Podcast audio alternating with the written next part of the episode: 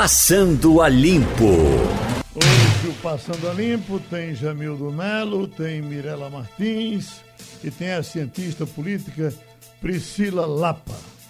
Doutora Priscila, o pessoal aqui da técnica sempre recomenda que enquanto a senhora está falando, a senhora puxa o fone, porque senão o delay vai lhe atrapalhar, porque ele fica correndo atrás do que a senhora diz. E quando os outros, depois fica ouvindo os outros, aí as perguntas saem e a vida vai seguindo, tá certo? Tá, joia, Geraldo. Bom dia. Como é que está sendo a sua vida? Minha vida está muito estranha, né? Como todo mundo está com a vida aí meio interrompida, né? A gente está se adaptando ao trabalho home office, conciliar as atividades domésticas com as atividades profissionais e conectado 100% em tudo que está acontecendo aí, o que é que os governos estão fazendo para minimizar, né, os efeitos dessa pandemia. Uhum. E todo cuidado? A senhora tem família? Como é que é o cuidado com a senhora e com as pessoas de casa? Pois é, está todo mundo meio isolado, né? Minha mãe e meu padrasto moram aqui no meu prédio e eles têm ficado com as minhas crianças e eu tenho ficado em casa mesmo. Só eu saio para ir em padaria e mercadinho, mas 90% do tempo realmente em casa. O risco é o marido que trabalha na rua, minha atividade é essencial e a gente sempre precisa ter muito cuidado, né? Uhum. Mirella Martins foi quem sofreu muito com o negócio de trabalhar em casa, porque ela gosta muito da redação, de ficar aqui dentro. Está se acostumando, Mirella? Ainda é difícil para mim, Geraldo. Eu sinto falta de todos os dias, eu sinto falta do contato dos meus colegas de redação. Acho que essa interação é o que todos que estão em home office mais sentem falta, um ajudar o outro, um trocar uma ajuda, uma pauta. Isso, para mim, é o momento mais difícil desse isolamento, mas já aprendi a criar uma rotina também, porque o home office também é uma questão de rotina, de você acordar, trocar de roupa, fazer tudo o que você estaria fazendo se estivesse dentro do seu trabalho, com as suas limitações, claro, porque eu que trabalho com eventos sociais, a gente realmente não tem nenhum, tá? Não há nada, e a gente teve que se reinventar na coluna, nas notícias também. Bom, quem também está trabalhando em casa... Seu João Carlos Paz Mendonça, presidente do grupo. Hoje é aniversário do Jornal do Comércio e no Jornal do Comércio tem hoje uma crônica de seu João Carlos. E nós vamos passar essa crônica aqui agora com o Erilson Gouveia. A gente vai ouvir e vai certamente falar dela depois que ela for apresentada. Portanto, Erilson Gouveia e a crônica do empresário João Carlos Paz Mendonça. O mundo vive os dias mais desafiadores das últimas décadas. Até pouco tempo, não imaginávamos uma situação minimamente semelhante à atual, onde a população assiste perplexa ao desenrolar de uma pandemia que avança rompendo fronteiras. Olhamos atordoados países que já enfrentam níveis mais avançados da doença. E é justamente essa capacidade de observação de condutas assertivas e equivocadas que se apresenta como vantagem, se é que podemos definir assim o atual cenário. E é através de uma imprensa vigilante e séria que essa distância geográfica vem sendo reduzida. Nós do Jornal do Comércio caminhávamos para fechar o ciclo de celebrações pelo centenário do veículo, iniciado em 2019, e que no dia de hoje chega aos seus 101 anos. Entre as milhares de manchetes publicadas, nunca pensamos que chegaríamos a noticiar tamanha ameaça, com nível de isolamento social tão elevado e com riscos tão sérios à coletividade. Dos 101 anos de história, falo com mais propriedade dos últimos 33, período em que passei a estar à frente do Sistema Jornal do Comércio de Comunicação, após a aquisição realizada em 1987. Sou empresário cujo DNA é predominantemente de varejo. Atuar com comunicação foi e ainda é um desafio, seja pelas constantes transformações pelas quais passa o setor, ou pelo tamanho da responsabilidade que é transmitir fatos importantes para a sociedade, sempre baseados em fontes de credibilidade, checagem de dados e análises sobre o impacto na população. Neste momento, infelizmente, vivemos duas doenças simultaneamente. A Covid-19, ainda sem vacina ou remédio 100% eficaz, e a enfermidade das mentes doentias que produzem incansavelmente notícias falsas, sem fundamento científico, mas que são capazes de matar pela desinformação que causam. Nos vários momentos de incerteza do setor de comunicação, seja por fatores externos e conjunturais, ou mesmo pelas definições operacionais de cada empresa, sempre nos apoiamos no alicerce do compromisso com a sociedade. Trabalhar com comunicação de forma responsável é saber dar relevância e voz aos mais diferentes pleitos em prol da sociedade. Neste momento, o pleito é pela vida das pessoas. Nossa atuação como sistema, que envolve TV Jornal, Rádio Jornal, NE10 e o próprio Jornal do Comércio, tanto na capital quanto no interior, nunca foi tão fundamental para ajudar as famílias a enfrentarem essa pandemia munidas de dados científicos e orientações médicas, deixando de lado tanto o alarde infundado quanto a inércia, que na verdade esconde outras prioridades. É a relevância da informação responsável que nos dá forças para seguir atuando. Em meio a um período tão desafiador que todos os setores da economia e famílias estão vivendo, fortalecemos a chama da informação de qualidade e das marcas de mídia em todas as plataformas. Se ter acesso à informação sempre foi capaz de mudar o rumo da história, agora estamos diante de um momento em que a responsabilidade por difundir orientações corretas e balizadas, sem demagogia ou populismo, é capaz literalmente de salvar vidas. Cada crise é uma crise, e a única certeza que temos é que sairemos de mais uma, por mais complexa que seja. Mesmo sendo esta diferente das que já enfrentamos, continuamos acreditando que, com mais ou menos danos, com maiores ou menores perdas, vamos reconstruir nosso caminho, seguir em frente e recuperar os espaços perdidos. Só não recuperamos a vida. Por isso, se faz tão relevante neste momento a difusão de informações que ajudem a todos a proteger sua saúde. Reafirmamos nosso compromisso com a informação séria e necessária e nos mantemos esperançosos de que em breve estaremos de volta às nossas rotinas, construindo, trabalhando, progredindo e, o mais importante, nunca deixando de acreditar no futuro. João Carlos Paz Mendonça, presidente do Grupo JCPM e do Sistema Jornal do Comércio de Comunicação. Eita, é isso aí, né, doutora Priscila? É isso aí. Várias anotações eu fiz aqui para a gente comentar. Uhum. E uma coisa muito importante que me chamou a atenção é que a gente consegue fazer esse debate sem necessariamente ter que polarizar.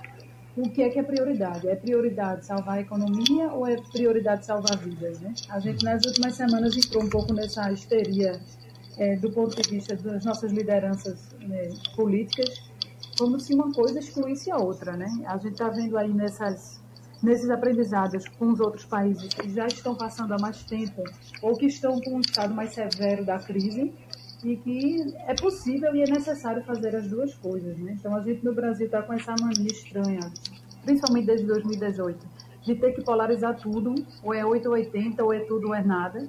E, nesse momento, o que a crise está nos ensinando é que não dá para ficar a vida inteira polarizando os debates, né? Que a gente precisa encontrar o caminho do meio, o caminho do equilíbrio.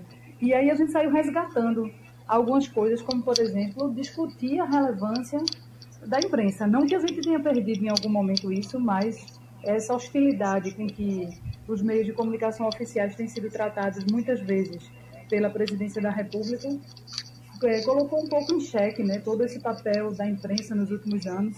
Ganhou um pouco de força aí em alguns segmentos da sociedade, essa ideia de que a imprensa era desnecessária, que a imprensa era causadora mais de problemas do que de soluções para a nossa democracia. E aí veio essa crise para nos provar, mais uma vez, que nós estávamos certos quando apostávamos, né, nos preceitos democráticos e, sobretudo, nessa questão da credibilidade. Obviamente que o debate ele não vai se encerrar hoje. O que a gente está aprendendo hoje, vivendo esse remédio amargo dessa crise, vai nos levar para avaliações posteriores mais serenas, né? Quando a gente está no olho do furacão, a gente não pensa bem, né? A gente deixa de enxergar todos os ângulos. Mas, de fato, essa capacidade da imprensa de agendar os temas da sociedade, de dizer o que é relevante ser discutido, não pode ser confundido com essa histeria, né? Está sendo, às vezes, taxado de que a imprensa é alarmista, mas o debate volta com toda a força nesse momento para nos provar que a imprensa cumpre o seu papel com muita responsabilidade e que é isso que a gente espera de todas as outras esferas, né, da sociedade, que a gente espera do meio empresarial, e a gente tem coletado aí iniciativas importantíssimas nesse sentido, né, de que se formando a ideia do encadeamento, né, as pessoas entenderam que está tudo intrincado na sociedade e que ninguém está incólume de passar por esses perrengues, né. Então, acho que à medida que os dias vão passando, a gente vai percebendo a importância desse equilíbrio, deixando de lado essa busca eterna da polarização que a gente vinha vivendo no Brasil, né, desde 2018, sobretudo. Uma coisa que está repercutindo muito também no dia de hoje, e desde ontem repercute, a entrevista que o presidente Bolsonaro deu à Rádio Jovem Pan. E o destaque, ele abriu o jogo com relação a uma coisa que eles vinham tratando com certo mistério, mas agora é um jogo aberto, ele dizendo dos desentendimentos que vem tendo com Mandetta, o ministro da Saúde. Mas então vamos passar para vocês o que ele disse só sobre Mandetta, para que a gente possa falar disso logo após. Pois não? Olha, o Mandetta já sabe que a gente está se bicando há algum tempo, já sabe disso, tá? Eu não pretendo demiti-lo no meio da guerra, não pretendo. Em algum momento ele extrapolou, ele sabe que tem maraquinha entre nós. Eu sempre respeitei todos os ministros, o Mandetta também, porque ele montou um ministério de acordo com a sua vontade, tá? A gente espera que ele dê conta do recado agora. Agora, tenho falado com ele, e ele está meio numa situação de... Tá, no meio do combate não tem problema, não é uma ameaça para o Mandetta, não. Se ele se sair bem, sem problema. Agora, nenhum ministro meu é indemissível, nenhum. Tá? Todo mundo pode ser demitido, como 5 já foram embora, infelizmente, por motivos que não é o caso de discutir aqui. Agora, eu acho que o Mandetta, em alguns momentos, ele teria que ouvir um pouco mais o presidente da República. Ele disse que tem responsabilidade, já disse isso.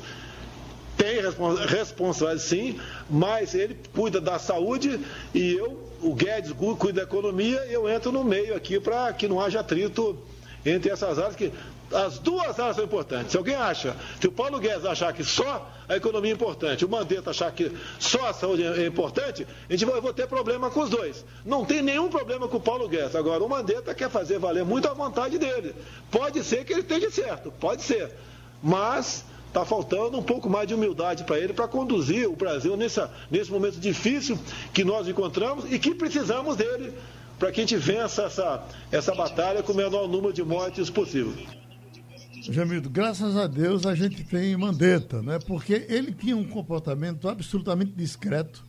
As pessoas até pensavam que ele era um desaparecido no Ministério da Saúde e, de repente, ele botou a cara na frente quando tinha que botar.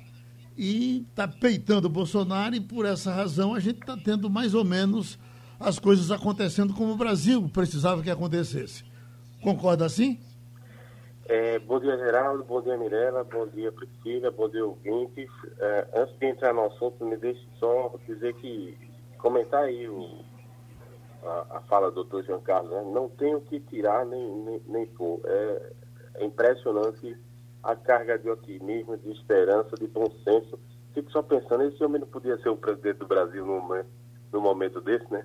Então tentava pacificar em vez de jogar mais lenha na fogueira. Mas, bem, entrando na questão que você fala, eu concordo com você, a cobrança de Bolsonaro aí é claramente uma resposta à condição técnica de Mandetta na epidemia, né? Me parece que é alguma coisa relacionada até ao ego. Ele está achando que o ministro está aparecendo demais, que só ele que pode aparecer, só ele pode dar o norte, e esse incômodo acaba tendo que ser vomitado, né? Senão ele passa mal.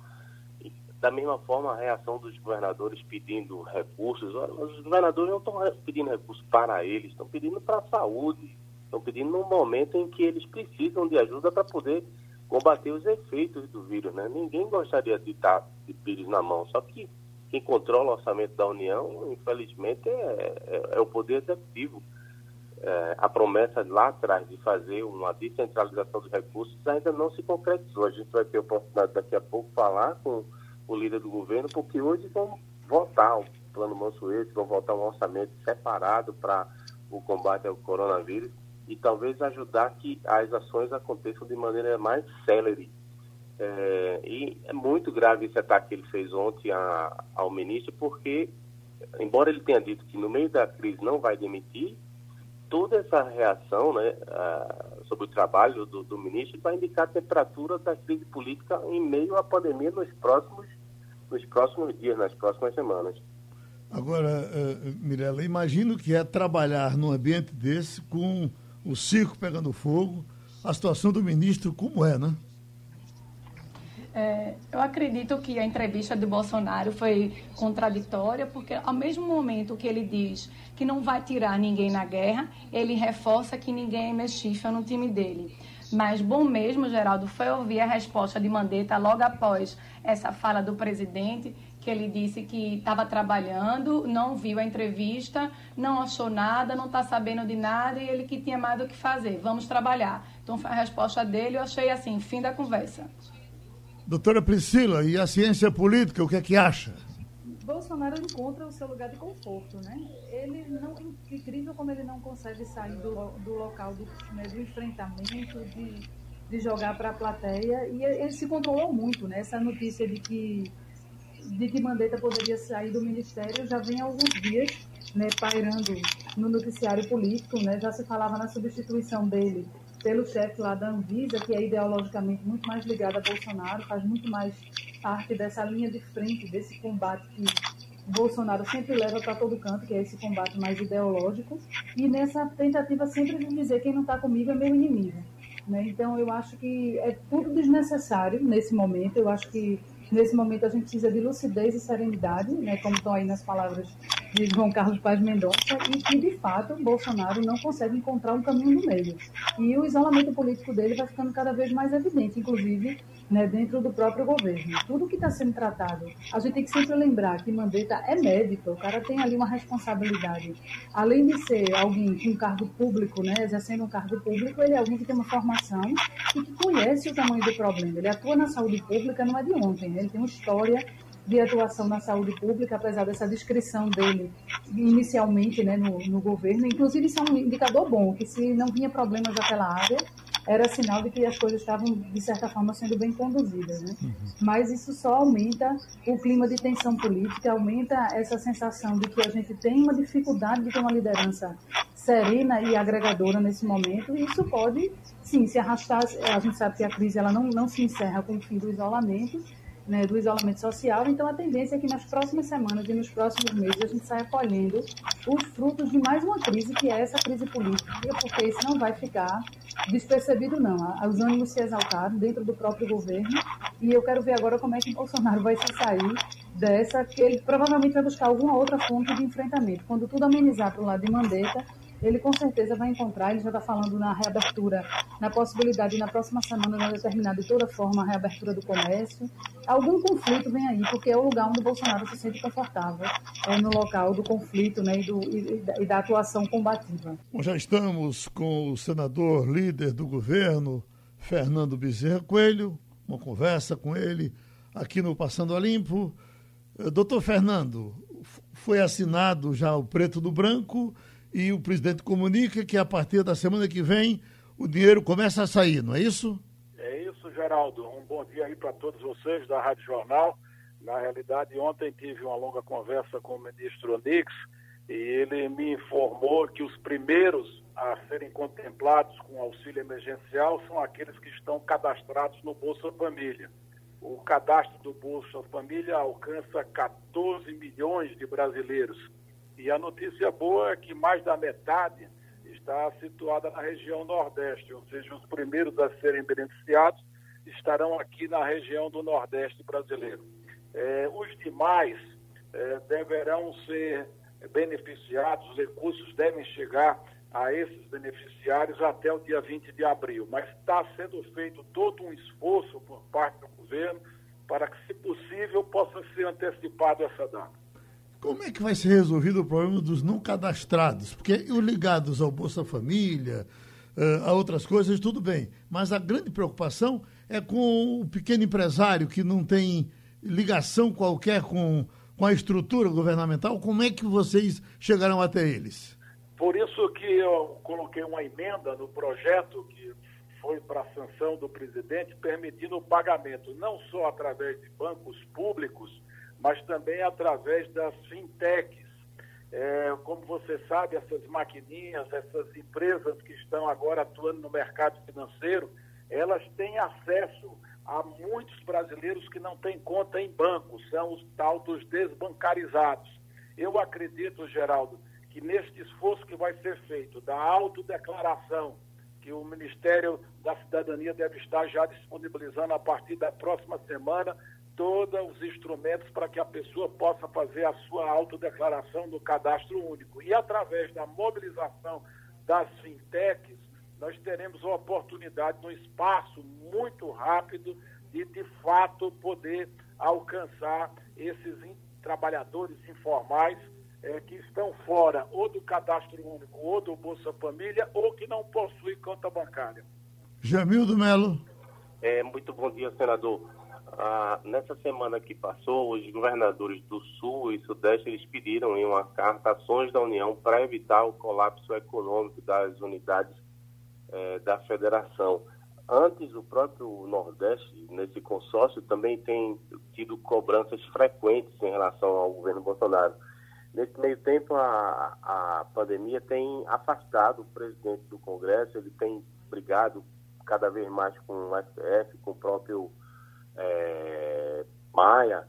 Ainda ontem Maia reclamava que as medidas do governo, os projetos de lei, eles eram fantasmas, e citou especificamente a reforma administrativa. Hoje vai ser votado finalmente um orçamento paralelo para cuidar do combate ao corona e o plano Mansueto. De que forma isso pode ajudar a tentar resolver sem abrir o comércio, porque a reclamação do Bolsonaro é que tem que abrir rápido o comércio para a economia voltar a funcionar e não ter que ter essa ajuda adicional. Como é que vai fazer para conciliar esses interesses aí aparentemente conflitantes?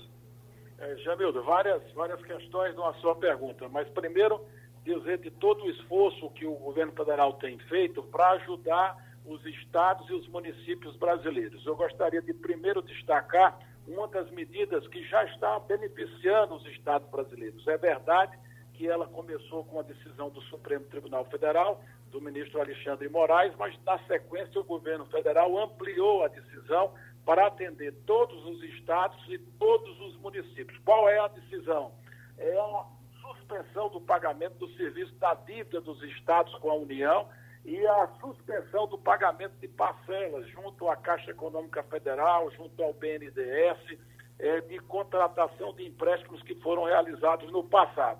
Só para dar uma ideia para os que estão nos assistindo, nos ouvindo agora, na realidade, só Pernambuco deixará de pagar nos próximos 6 meses aproximadamente R$700 milhões. Isso é uma ajuda na veia de mais de 4 bilhões só para Pernambuco. Então, o governo está, sim, tomando providências para poder prover liquidez aos estados da federação, no sentido de eles poderem enfrentar esse momento em que certamente eles serão atingidos pela redução das suas receitas. Segundo, a medida provisória que foi editada ontem garante o pagamento do FPM e do FPE pelos mesmos valores de 2019. Como você sabe, as atividades estão entrando em retração. E o FPE e o FPM é formado pelo Imposto de Renda e pelo IPI. Esses impostos estão caindo, mas o governo federal está garantindo que manterá o valor que foi pago em 2019. O governo estima que vai investir só nessa medida mais de R$16 bilhões. São 4 bilhões agora em março, abril, maio e junho. Portanto, são medidas concretas que estão sendo tomadas para prover liquidez aos estados e aos municípios brasileiros para que eles possam, de fato, manter as suas responsabilidades de pagamento de folha de serviços públicos essenciais. O governo tem tomado também muitas medidas para prover liquidez para as empresas. Os programas, por exemplo, de suspensão de pagamento de empréstimos contratados pelas empresas. Vou dar uma notícia para vocês. Só no Banco do Nordeste, até o dia de ontem, já tinham sido prorrogados mais de 850 milhões de reais e mais de 750 milhões já tinham sido contratados em operação de capital de giro nova, para que as empresas possam bancar as suas folhas salariais. Agora, é evidente que novas medidas têm que ser tomadas. O foco do governo na próxima semana é promover medidas que possam dar recursos, que possam injetar liquidez para as empresas, sobretudo para as microempresas. O Senado Federal já marcou votação para terça-feira, para que a gente possa estender para os microempresários um financiamento como existe para os agricultores familiares, uma espécie de PRONAF urbano, para que os microempresários possam ser assistidos, porque são eles que mais geram empregos. O microempresário é aquele que gera até 5 empregos. Então, todas as atenções têm que estar voltadas agora para poder injetar liquidez nas empresas e a gente poder proteger as empresas brasileiras. Vem, Jamildo. Olha, ontem o presidente da Embratur, Gilson Machado Neto, senador, me deu uma informação de que, ainda ontem, ele levou ao presidente e ao ministro da Casa Civil a ideia de usar o polo de confecções do Agreste, Pernambuco, para fazer máscaras e EPIs para os profissionais de saúde nesse período da pandemia. Então, tem tudo a ver porque estão em crise, né? Tiveram que parar, não estão vendendo, não estão recebendo ônibus nem nada, mas poderiam trabalhar de casa. Isso, no momento que as empresas estão paradas, seria muito bacana. E quando você tivesse uma fatura junto ao Ministério da Saúde, tendo que fornecer para o Ministério da Saúde, seria uma situação muito boa. A chance de realmente passar só da ideia para sair do papel? Com certeza. Tem um gabinete de crise instalado, que é presidido pelo ministro-chefe da Casa Civil, general Braga Neto, e todas essas medidas estão sendo analisadas. Inclusive, está se estimulando a fabricação dessas máscaras caseiras, que são feitas com tecido, que é o caso aí do polo de confecção, que pode produzir essas máscaras em grande escala para serem usadas em casa, para que as máscaras profissionais, as máscaras, digamos assim, médicas, elas possam ser preservadas para os profissionais de saúde que estão atuando no front, dentro dos hospitais, nas salas de UTI, de semi-UTI.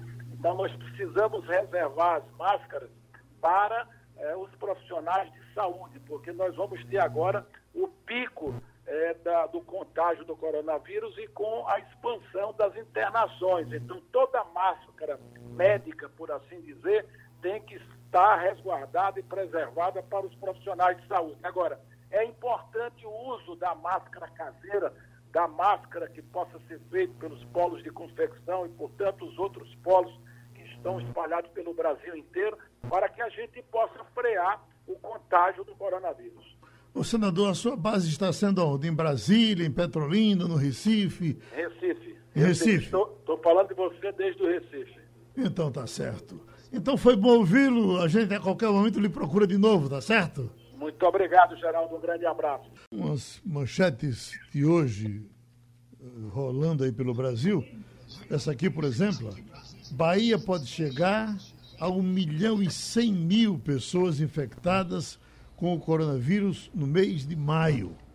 Essa dos Estados Unidos, notícia que nós demos aqui na primeira página, Estados Unidos tem recorde mundial de mortos por Covid-19. Em um dia, 1.169 pessoas. Mirella Martins, você se assusta com isso? Muito, acho que não tem quem não se assuste com isso, né? Acordei com esse recorde dos Estados Unidos, inclusive superando os números da Itália, que eram 969 mortes no dia 27 de março. né? E você falou da Bahia aí, Geraldo, e acabou de ser anunciada, é a manchete do UOL agora, o cancelamento da compra de respiradores que o governo da Bahia tinha feito lá com a China. Inclusive, estava num momento em que estava em conexão e ficou retida no aeroporto de Miami. Os fornecedores simplesmente alegaram que não deram maiores explicações e disseram que não vão enviar para o governo da Bahia.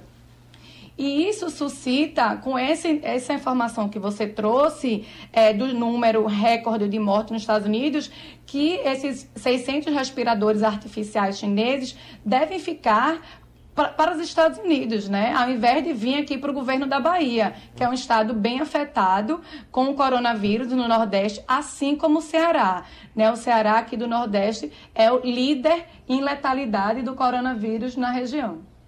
Doutora Priscila, eu estou vendo aqui o seguinte, o pico, o doutor João Veiga está me mandando, diz, comunicado recebi de um colega, e ele diz, envie para os amigos, vizinhos e familiares. Não podemos fazer como aconteceu na Itália. O recado é pequenininho aqui, olha. O pico do vírus será de 6 a 20 de abril. Se o pico dos casos for realmente nesses dias, a maioria das pessoas se contaminarão entre hoje e a próxima quarta-feira.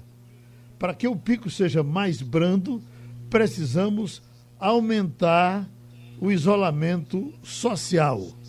O que a gente observa, doutora Priscila, é que nos bairros periféricos, os bairros aqui do centro, a gente observa um certo controle. Mas quando a gente vai para a periferia, um pouco mais distante, eu ainda ontem passei por Água Fria, passei por Bibiribe, aí parece que não está acontecendo nada. É todo mundo bebendo na rua, cantando, brincando. É como se fosse um grande feriado e isso assusta, porque certamente o vírus vai chegar por aí, não é isso?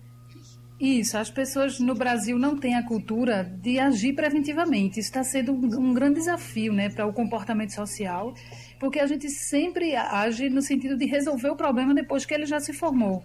Isso é assim, por exemplo, na educação financeira, que a maioria das pessoas não tem, que aguarda virar a bola de neve, cartão de crédito, cheque especial, para depois resolver o problema. Então, a gente tem muita dificuldade culturalmente de agir de forma preventiva. Aliado também a um certo tom de brincadeira com quem a gente encara a vida, que muitas vezes nos salva, né, das agruras do dia a dia, mas que nesse caso especificamente nos coloca numa zona de risco imensa, né? Assim, acho que as pessoas talvez não tenham.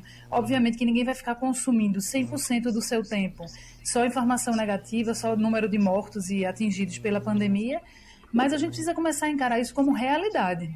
E se essa realidade chegou para Itália, Espanha, China, Estados Unidos, por que não vai chegar ao Brasil se nós descuidamos inicialmente ou talvez tenhamos subestimado, por exemplo, aquele debate que está se fazendo sobre o carnaval, né? De o carnaval ter sido também um potencial de disseminação do vírus pelo território nacional. Então, as pessoas estão literalmente pagando para ver. O secretário de Saúde do Estado tem falado muito que as pessoas no interior acham que o vírus é um problema do Recife, na região metropolitana, e que não vai chegar por lá, e estão tentando levar a vida normal.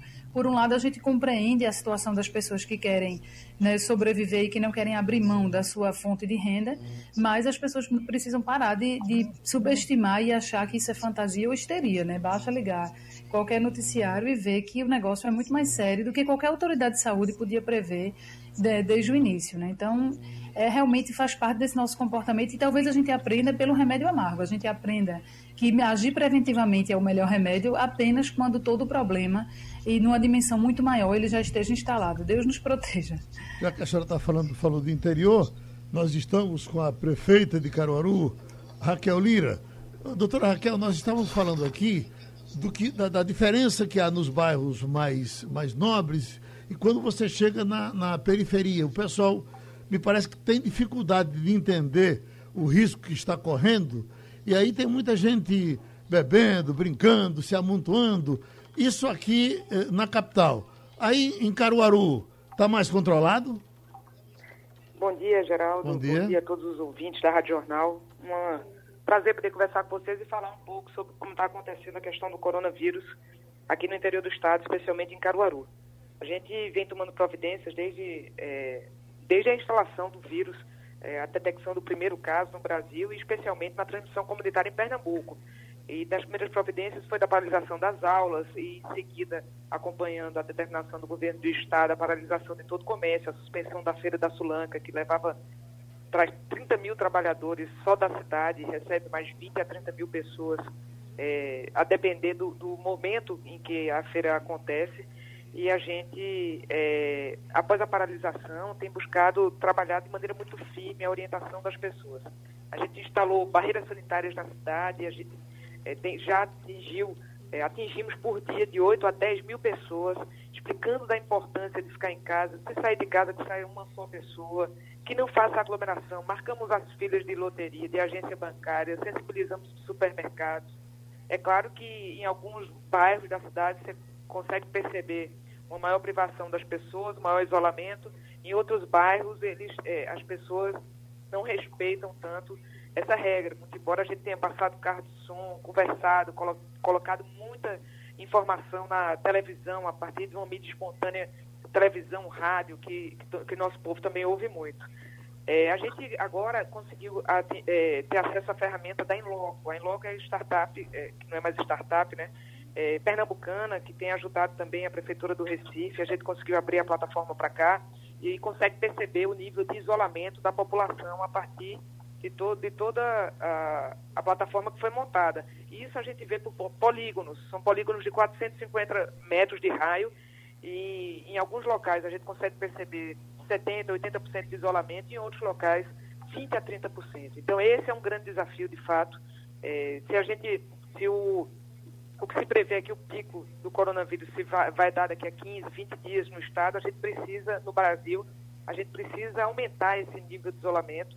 E a gente só faz isso com sensibilização da população. A gente tem buscado traçar estratégia específica para esses locais onde está indicado que as pessoas não estão respeitando de forma alguma isolamento, batendo aí a casa dos 30% somente, para que a gente possa chegar àquele nível desejável de 60%, 70% de isolamento para impedir o espalhamento do vírus na velocidade que aconteceu em outros locais e que a gente já viu que não deu certo, sufocando o sistema de saúde e impedindo a população de poder ter resguardado o seu bem maior, que é a vida.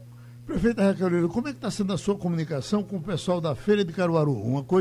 Uma feira centenária, as pessoas há muito tempo estão aí, nunca passaram por nada semelhante, e aí a grande maioria ganha hoje para comer hoje, amanhã tem que trabalhar de novo para ganhar e para comer amanhã. Como é que a senhora está se entrosando com essa gente? Geraldo, a feira, é importante separar a feira como um todo da Feira da Sulanca. A Feira da Sulanca, ela está suspensa e ela será atingida muito fortemente a partir do apoio do governo federal. E a gente está aguardando todas as regulamentações para poder garantir que essa população, que é em sua essência, Caruaru é cidade de feira, é em sua essência informal, vive de feira, O próprio governo federal vai poder socorrer a partir dos recursos dos R$600 que estão comprometidos, né, a partir da votação lá com a sanção do presidente do Congresso Nacional. E as feiras livres de frutas, verduras, carne, a gente conseguiu manter. Nós fizemos um trabalho de adequação sanitária e de distribuição dos bancos, das pessoas, a disponibilização de água com desinfetante, detergente, a própria desinfecção dos bancos antes, depois, e a gente está buscando cada vez mais sensibilizar as pessoas sobre a necessidade de ir lá, ir sozinho, e fazer a feira e sair de maneira rápida. Essas feiras de bairro acontecem na cidade inteira, a gente reduziu elas para alguns bairros e a gente está trabalhando essa adequação. A Feira da Sulanca, é claro que esses feirantes de fruta, verdura, eles também precisarão do apoio do governo federal e a gente tem buscado trabalhar com eles. Lançamos aqui uma plataforma, uma rede de solidariedade, também para que a gente pudesse captar recursos para cesta básica e para kits de higiene. A gente já conseguiu fazer uma arrecadação importante e a plataforma já vai começar a distribuir através da sociedade civil organizada para segmentos de nossa sociedade que trabalham na informalidade e que precisam do apoio mais firme. E essa semana, se Deus quiser, a gente já anuncia também o apoio que nós vamos dar para os alunos da escola pública poderem chegar às suas casas. Nós temos aqui em Caruaru 43 mil alunos na rede municipal, para poder chegar na sua casa também um apoio do município. Jamildo Melo. Muito bom dia, prefeita. Bom dia, Jamildo. Duas questões, numa só. Nessa semana parece que a Câmara Municipal de Caruaru abriu mão de orçamento, como tem feito aqui em Recife e outras cidades. Quanto isso representa para ajudar no combate do corona? E também se a senhora vai, no plano pessoal, abrir mão de parte do salário, porque 4 prefeitos no município, perdão, no estado, já anunciaram, né? Entre eles São Lourenço, Surubim, Ipoju, Caolinda quer, mas a Câmara não permite, porque eles estão numa briga lá. Ou a senhora acha que isso é demagogia, que não precisa se trabalhar e conseguir fazer as entregas, está bem pago? Jamildo, é claro que essa é uma questão super sensível. A gente aqui transformou nossa rede de solidariedade e doamos parte da nossa renda, compramos em cesta básica para ajudar a população. Ou qualquer outra medida que for necessária lá na frente, a gente vai fazer. A gente sabe que nós não sabemos ainda, não podemos estimar quanto tempo isso ainda vai durar, e a gente está buscando trabalhar dessa forma nesse momento, numa rede de solidariedade que está se consolidando aqui através do Transforma Caruaru, com apoio de clubes sociais, de clubes empresariais, muito voluntariado trabalhando, e a gente conseguindo também apoio de pessoas de fora para depositar recursos na conta bancária disponibilizada pelo Lions Club, e a gente está conseguindo fazer uma importante captação de cestas básicas e de kits de higiene.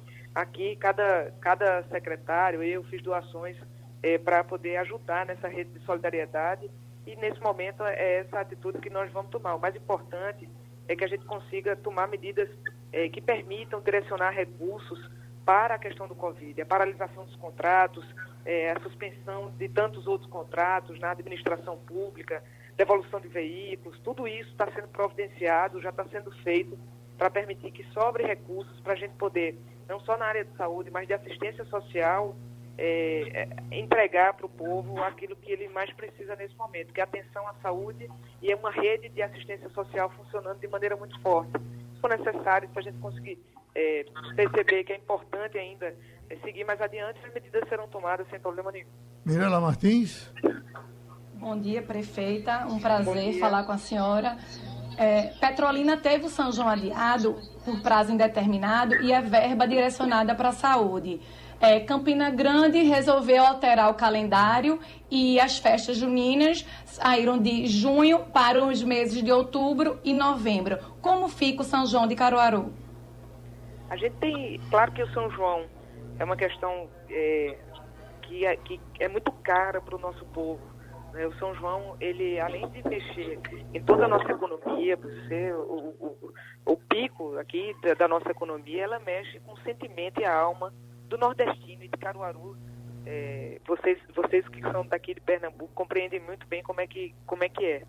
A gente tem tomado as medidas dentro do contexto que a gente está encontrando no dia a dia. Então, as restrições que estão acontecendo, as limitações que estão acontecendo, todas as providências de isolamento da população estão sendo tomadas pela nossa cidade, e direcionamento de recursos para o Covid, para a questão do enfrentamento ao Covid, redirecionamento de toda a nossa rede. Nosso plano de contingência traz um redirecionamento de toda a nossa rede de saúde. A gente tem aqui em Caruaru, diferente de outros municípios, uma rede muito pesada. A gente tem muitos equipamentos, são unidades de pronto atendimento, hospital municipal. A gente tem 4 unidades de pronto atendimento, hospital municipal que está sendo redirecionado para atendimento do Covid, maternidade, e tudo isso tem conseguido funcionar redirecionando esses recursos. Por enquanto, a gente não tomou decisão sobre o São João. É claro que a gente vai observar todas as questões sanitárias que dizem respeito à aglomeração de pessoas e à evolução do coronavírus no Brasil. A gente ainda está aqui no Brasil, especialmente em Pernambuco. A gente tem aqui ainda estamos no início de abril, e a gente espera evoluir com essa decisão um pouco mais na frente. Qualquer decisão, ela envolve também, e que nós tomaremos, a gente conversará, diferentemente de outros locais. A gente já tem patrocínio garantido e a gente pode redirecionar isso para um evento que possa acontecer depois. Isso não tem, se isso for acordado, acho que não haveria problema também com os patrocinadores, ou para deixar para o ano que vem. Mas, nesse momento, a nossa decisão esperar mais um pouco, avaliar o contexto e tomar a decisão mais acertada, até do ponto de vista, se for a questão de adiar, a gente poder colocar um prazo que seja razoável para que a questão sanitária seja controlada e a gente consiga não colocar em risco a vida da população. Ô, prefeito, a senhora está fora do grupo de risco, porque a senhora é jovem, é atleta, é saudável. Isso faz com que a senhora fique no expediente normal ou mesmo assim a senhora se recolhe de alguma forma? Geraldo, eu me resguardo, é claro. É claro que eu não estou no grupo de risco, mas nem por isso a gente não precisa ficar num isolamento naquilo que é possível estar, né? A gente tem trabalhado muito por teleconferência. Eu tenho ido à prefeitura, mas a prefeitura só fico eu e mais uma ou duas pessoas, aquelas que eu estou precisando especificamente naquele momento, para poder fazer encaminhamentos, mas o grosso do que nós estamos trabalhando por videoconferência a partir das reuniões que a gente tem feito. 50 reuniões de sensibilização, reuniões com grupos de empresários para retomada, para o plano operacional, de quando a gente conseguir retomar a economia, para sensibilização desse momento, de que ainda é preciso manter tudo fechado, né? Isso é indiscutível, mas é claro que existe uma ansiedade muito grande pelo retorno às atividades comerciais, empresariais, e a gente tem buscado sempre, temos feito reuniões semanais. Agora mesmo, me perguntaram sobre a Feira da Sulanca, nós estamos com a Secretaria de Desenvolvimento Econômico fazendo reunião com os representantes da Feira da Sulanca para que a gente possa montar o plano com as novas questões sanitárias já sendo incorporadas a partir do momento que puderem ser retomadas as atividades comerciais aqui na cidade. A gente teve ontem uma reunião com a Associação Brasileira da Indústria Têxtil. Havia 38 participantes. A gente precisa redesenhar o polo de confecções para atender agora as questões sanitárias. O padrão sanitário do mundo será outro e muito da nossa indústria de confecção ela pode sim ser redirecionada para atender ao polo médico do Brasil inteiro. E é isso em que nós estamos investindo e trabalhando agora, não só do Brasil, mas para exportação também. A gente aqui, vocês sabem, somos o segundo maior polo de confecções do Brasil e a gente pode adequar a toda a nossa forma de trabalho para parte desse polo de confecções poder ser redirecionado para atender as questões médicas, com insumos como as máscaras, capotes, o propé, o gorro. Então, a gente tem como trabalhar esse polo e é isso que nós já estamos fazendo, já tem gente produzindo. A gente só precisa agora melhorar a questão do padrão sanitário para poder atender a população que trabalha dentro das unidades hospitalares. A gente hoje já consegue produzir máscaras para atender quem está na linha de frente, mas sem ser na saúde, nas ruas, para poder ter um equipamento de proteção, mas a gente quer atingir o patamar de poder atender também aos padrões sanitários exigidos pela Anvisa para atender dentro das unidades hospitalares. Então, estamos montando aqui também uma capacitação junto ao SEBRAE para esse polo têxtil. Acho que semana que vem a gente já está com isso redondo para poder lançar esse pacote para o polo têxtil de Caruaru e a gente conseguir continuar trabalhando. É claro, você me perguntou no começo, isolamento, claro que eu tenho cuidado, eu tenho família, tenho filhos, minha mãe e meu pai estão em isolamento e a gente precisa se cuidar, eu como cidadã preciso me cuidar e todo mundo, claro que eu sou prefeita, preciso estar na linha de frente também, mas mudando a nossa forma de trabalhar, uma mudança de cultura, mas a gente vai aprendendo e tem coisa que a gente incorpora nesse momento de hoje e que certamente vai ficar para depois de passar essa questão da epidemia e do vírus, de que a gente não precisa reunir tanta gente, que a gente pode utilizar mais a tecnologia para poder tomar as decisões e fazer as reuniões, os encontros e com isso a gente tomar decisões mais rápidas. Prefeita, muito obrigado. A gente ouviu a prefeita de Caruaru, Raquel Lyra, aqui no Passando a Limpo. Tem mais uma manchete aqui, pelo menos 1.500 profissionais de saúde estão afastados no Rio Grande do Sul em razão do coronavírus. A doutora Priscila, é espantoso o que está acontecendo com a área médica. Aqui em Pernambuco, até que a coisa está mais ou menos normal, a gente tem poucos afastados e contaminados até agora, pelo menos não passaram informação, mas o que acontece com os grandes hospitais de São Paulo, por exemplo? Agora, essa informação do Rio Grande do Sul. É espantoso, assusta quando a gente sabe e ao mesmo tempo a gente parabeniza e abraça e agradece aos médicos e aos enfermeiros, de um modo geral, ao pessoal da área de saúde, porque está fazendo isso pelo nosso bem, não é? Isso, Geraldo. A gente sempre fica um pouco desconfiado de todos esses números, né? Tem uma grande discussão em âmbito nacional do tamanho realmente do problema que a gente vive hoje. Se as nossas emergências já estão ficando superlotadas, se não estão. Toda essa polêmica sobre a testagem dos pacientes, né? Se todo mundo que precisaria ser testado está sendo testado ou não.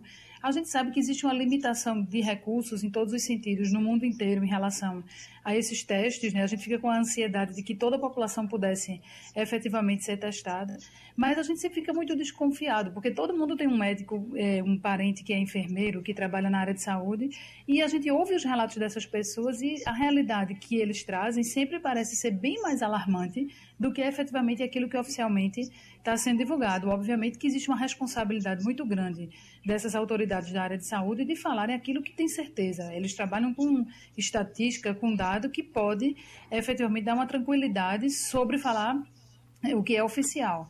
Mas a gente sabe que a realidade ela vai se impondo a cada dia e já existia uma tendência, né, estudos já mostravam isso, que nenhum sistema de saúde do mundo estava preparado para viver o que a gente está vivendo e o que pode viver ainda, né? Então, obviamente, que quando a gente vê como uma especulação, vão ser tantos contaminados, as curvas de contágio, parece tudo ainda muito artigo científico, mas a realidade ela começa a se impor e a gente tem mais é que seguir, né, fazer a nossa parte, a nossa responsabilidade e agir com muito bom senso nisso tudo, nem achar que estamos sendo vítimas de uma conspiração das autoridades de saúde, mas ao mesmo tempo saber que a realidade pode ser ainda muito mais cruel, que os dados podem estar subnotificados e que a gente talvez entre muito mais rápido na situação de colapso do que a gente previa inicialmente. Ô Mirella, a discussão de ontem foi muito em cima da questão da máscara. E a gente foi aprendendo coisas que eu, por exemplo, fiquei espantado de saber que a China fornece 90% dessas máscaras no mundo todo. Primeiro, essas máscaras são rudimentares, né? A gente não, falta voltar Jobs para criar alguma coisa mais interessante que pudesse cobrir sem ter que botar essa focinheira tão deselegante nas pessoas e ter que pegar da China. Por que que o mundo estava tão distante dessas máscaras e a China tão perto? O Ministério da Saúde é apavorado aí atrás de máscara porque a China trancou as máscaras. Isso, inclusive, o Ministério da Saúde divulgou na quinta-feira um manual indicando como fazer máscaras caseiras para proteção contra o novo coronavírus, justamente para abastecer essa população interna que está faltando máscara para essas pessoas circularem. E o uso da máscara, inclusive, foi muito debatido ontem. E eu ouvi de um infectologista uma coisa bem interessante. Ela disse que quando você bota a máscara, você acha que está sendo protegido tudo. Aí você se descuida das mãos, você suja a mão e pega na máscara. E a máscara, no final... E tem um tempo, né? Tem um tempo de uso. 2 horas. Dura apenas 2 horas, exatamente. O ministro Luiz Henrique Mandetta vem defendendo... Ela protege muito mais o seu interlocutor do que você mesmo. Evidentemente que se eu estou mascarado conversando com você, eu estou deixando de jogar saliva em você, não é verdade? Isso, exatamente. Como eu estava falando, o que o ministro vem defendendo é que a população faça a própria peça de proteção e deixe os modelos industrializados para os profissionais de saúde. Uhum. Lá no Japão, Geraldo, é muito comum, na China também, no Oriente como um todo, de você ver a população com as máscaras. Uhum. E, na verdade, aquelas pessoas que estão com máscaras são pessoas que acham que vão ficar doentes ou que estão doentes e querem evitar que as outras pessoas se contaminem. Já é algo comum no dia a dia deles, dos orientais. Inclusive, você vai para as farmácias e tem vários modelos, inclusive com cores diferentes. Uhum. Vamos fazer uma cor de pele, uma coisa que não fique transparente para a gente ficar ali vendo do outro lado. Eu acho que nós precisamos ficar mais bonitos com essas máscaras. Tem grifes de luxo que criaram alguns modelos, inclusive na edição de moda e estilo do Jornal do Comércio do próximo domingo, eu estou trazendo alguns tipos. Opa! Inclusive com preços bem altos. Eu estou vendo aqui, Mirella, já entrando na sua área de... coluna social, porque a gente já está perto do fim. Aos 89 anos, ex-chefão da Fórmula 1, engravida a mulher de 46 anos. Ele tem 89, ela tem 46, é um homem muito rico e é interessante saber que o homem com 46 ainda está fazendo menino, aliás, com 89, não, ainda está fazendo menino para deixar para uma mulher rica aí, né? E isso, amor é lindo, né? Em todas as esferas. Diga você. Eu queria falar, assim, a gente não tem os shows foram cancelados, alguns adiados, mas a indústria da música descobriu um novo filão, que se chama as lives. Gusttavo Lima, que ele se auto-intitula um embaixador do Brasil, ele fez uma transmissão no sábado que se estendeu por 5 horas e somou 11 milhões de seguidores nesse período, teve o pico de audiência de 731 mil pessoas e superou a marca de Beyoncé, que foi quando ela voltou, depois do nascimento dos gêmeos, lá no Festival de Coachella. Então criou-se esse novo momento, esse perfil em que os artistas estão usando o YouTube, as suas redes sociais para fazer shows, né? Inclusive, o próprio Gusttavo Lima arrecadou dinheiro e insumos para ajudar Goiás, que é onde ele mora, né? E esse final de semana também vários artistas estão se organizando, criando as suas lives, tanto para entreter o público, quanto para arrecadar mantimentos e dinheiro. A gente tem, nesta sexta-feira, Cláudia Leite vai fazer uma live às 19 horas no Instagram com músicas do seu disco Bandeira Move. Léo Santana, que também é baiano, anunciou que vai doar cestas básicas nesta sexta-feira também à noite. E a grande expectativa é para a dupla sertaneja Jorge e Mateus, que depois do sucesso do Butaico de Gusttavo Lima, a dupla sertaneja também, que é outra queridinha desse universo sertanejo, promete chegar perto ou ultrapassar o recorde de Gusttavo Lima sábado às 20 horas através da página do YouTube da dupla. Eles ganham dinheiro. Sábado também tem Lucas Luco, que é outro. Oi. Eles ganham dinheiro com isso, Mirella? Eles ganham dinheiro, ou só promoção? Promoção, eles ganham dinheiro de visualização do YouTube e eles arrecadam também. Enquanto as pessoas estão assistindo, eles pedem para as pessoas ajudarem, eles escolhem instituições. Então as pessoas vão fazendo a sua doação ali para as instituições que eles solicitam ajuda. Bom, o tempo da gente foi vencido, a gente agradece a Mirella Martins, a Jamildo Melo, a doutora Priscila Lapa, e terminou o Passando a Limpo. Passando a Limpo.